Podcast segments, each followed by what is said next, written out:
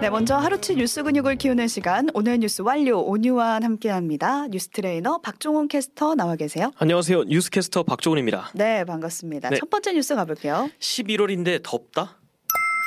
오늘 왜 이렇게 더워요? 정말 덥습니다. 네, 다들 덥다고 난리가 났는데 네. 혼자만 더운 게 아니라 모두가 다 같이 더운 십일월이었거든요. 그렇습니다. 네, 원래 이맘때쯤이면 좀 추워지고 그렇지 않나요? 그렇습니다. 그런데 오늘은 그냥 더운 날도 아니고 지금 역대 가장 더운 십일월로 기록된 날이었습니다. 음. 기상청에 따르면 오늘 오전 네 시 서울 종로구 기준 최저기온이 십팔 점 구 도였거든요. 십팔 점 구 도 최저기온이. 최저기온이. 네. 이게 무려 지난 천구백칠 년 이후에 백십오 년 만에 기록된 우와. 가장 높은 십일월 기온이라고 합니다. 그리고 경남 김해시의 진영읍은 지금 오후 두 시 이십사 분에 기온이 삼십 점 칠 도까지 올라서 네? 십일월인데 삼십 도의 나의 더위를 겪기도 했다고 합니다. 김해는 낮에 기온이 삼십 도 이상 올랐던 그렇습니다. 거예요? 그렇습니다. 거의 와. 뭐 여름이죠. 네. 지금 십일월 날씨가 시월보다 높은 현상이 계속되고 있는데 시월 이십일 일 같은 경우에는 평균 기온이 십 점 사 도까지 내려가면서 이거 뭐 가을 없어지고 겨울만 음. 있는 거 아니냐 이런 얘기까지 나올 정도였는데 날씨가 역주행하는 셈이죠. 네, 이상기온이라고 할 만한데 왜 이러는 건가요? 이게 지금 동태평양 적도 해수면 온도가 오르는 그 유명한 엘니뇨가 음. 삼 년 만에 발생했기 때문입니다. 음. 이게 평년 대비 수온이 영 점 오 도 정도 높아지는 건데 이게 지난 여름에 우리를 덮쳤던 태풍 카눈 그리고 장마전선의 원인으로 꼽히기도 하고요. 네. 일요일까지는 일단 평년보다 오에서 팔 도 정도 기온이 높을 거라고 합니다. 네, 한파를 가져올 고기압은 지금 북쪽에 형성돼 있다고 하니까 네. 언제 또 갑자기 추워질지 모르거든요. 그렇습니다. 날씨 체크하면서 건강 챙기셔야겠고요. 또 내일은 비가 온다고 합니다. 네. 중부지방에 천둥과 번개가 치는 곳이 있을 거라고 하니까 유의하시기 바라겠고요. 다음 소식 가볼게요. 주 오십이 시간 틀 깨질까? 윤석열 정부의 주요 공약 중에 하나가 이 주 오십이 시간제 개편하겠다였거든요. 그렇습니다. 그러니까 더 일하고 임금은 더 많이 받게 하겠다, 유연하겠다 하는 네. 방안이었는데 워낙 그때 반발이 심해서 개편안 보완하겠다고 했어요. 그렇습니다. 다음 주 수요일에 발표가 되는데 내용이 조금씩 나오고 있네요. 그렇습니다. 이게 모든 업종에서 개편을 하겠다가 아니라 뭐 삼백 인 미만의 건설, 연구개발, 음. 일부 제조업 같이 연장근로 유연화의 수요가 어느 정도 있는 업종들만 개편할 거다. 음. 이런 기사들이 많이 나왔는데 네. 일단 고용노동부 측에서는 이거 사실 아니라고 밝히긴 했습니다.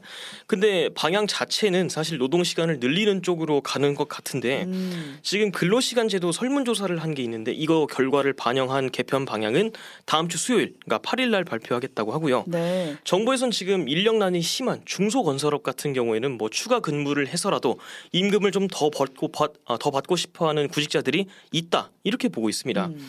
그리고 건설기계 정비 같은 경우에는 이제 현장이 멈춰야 일을 시작할 수 있고 그럼 오후 늦게서야 일을 시작하는 건데 그 다음 날엔 이제 정비한 기계를 또 돌려줘야 되잖아요. 그럼 연장근로가 어쩔 수 없다. 음. 이런 인식도 하고 있는 것 같아요. 네, 그래서 지난 삼월 정부안과 비교를 해봤을 때 대상업종을 좀 좁히는 쪽으로 결론이 날 거라고 보이더라고요. 그렇습니다. 처음 정부안은 지금 일이 몰렸을 때 많이 하고 음. 쉴 땐 쉬는 뭐 한 달씩 쉬는 뭐 이런 정부안이었는데 월 단위, 삼 개월 분기, 육 개월 반기 연 단위로 근무하게 이렇게 기준을 좀 바꾸는 쪽이었거든요. 음.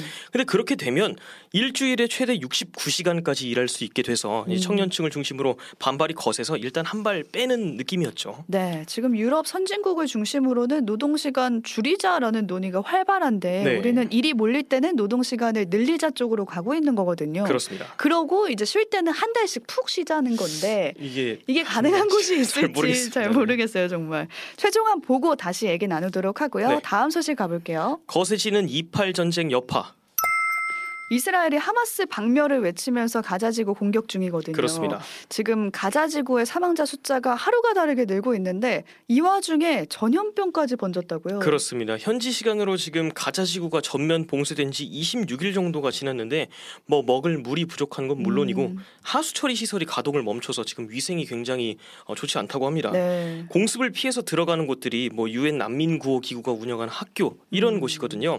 근데 한 학교 안에 만 오천 명 정도에 가까운 사람들이 몰리는 지경이라서 피부병, 머리미 음. 이런 것들이 퍼져, 퍼져나가는 건 기본이고 네. 중병에 걸린 아이들조차 지금 약이 없어서 전염병 통제가 안 되고 있는 상황이라고 합니다. 네, 보건 문제 때문에 지금 사망하는 민간인도 꽤 될 것 같은데 네. 민간인들이 모여있는 난민 캠프에도 지금 폭격이 계속되고 있다고 하잖아요. 그렇습니다. 이걸 보고 국제사회도 좀 이스라엘 등을 돌리고 있는 것 같아요. 그렇습니다. 일단 이유는 민간인 보호는 도덕적 의무가, 의무, 의무일 뿐 아니라 법적인 의무이기도 하다. 이러면서 음. 경악스러운 반응을 어, 내밀, 내밀었고요. 네. 이란에서는 아예 지금 이슬람 국가들한테 이스라엘하고 교역하지 마라. 음. 뭐 석유나 식량 수출 전부 하지 마라. 이런 촉구까지 하고 있다고 합니다. 네. 그리고 튀르키예랑 같이 전쟁 확대를 막는 회의를 소집하기도 했다고 하고요. 음. 남미에서는 아예 이스라엘에 대한 반감 정서가 본격적으로 확산되고 있는데 볼리비아 같은 경우에는 지금 이스라엘하고 단교를 했습니다. 오, 네. 이게 지금 전쟁 이후에 이스라엘하고 단교를 한 건 이 볼리비아가 첫 사례입니다. 이런 분위기에도 지금 미국은 아직까지 이스라엘에 좀 우호적이지 않나요? 아, 일단 근데 자국 내에서도 논란이 좀 많이 일고 있어요. 음. 사실 지난 삼십일 일에도요.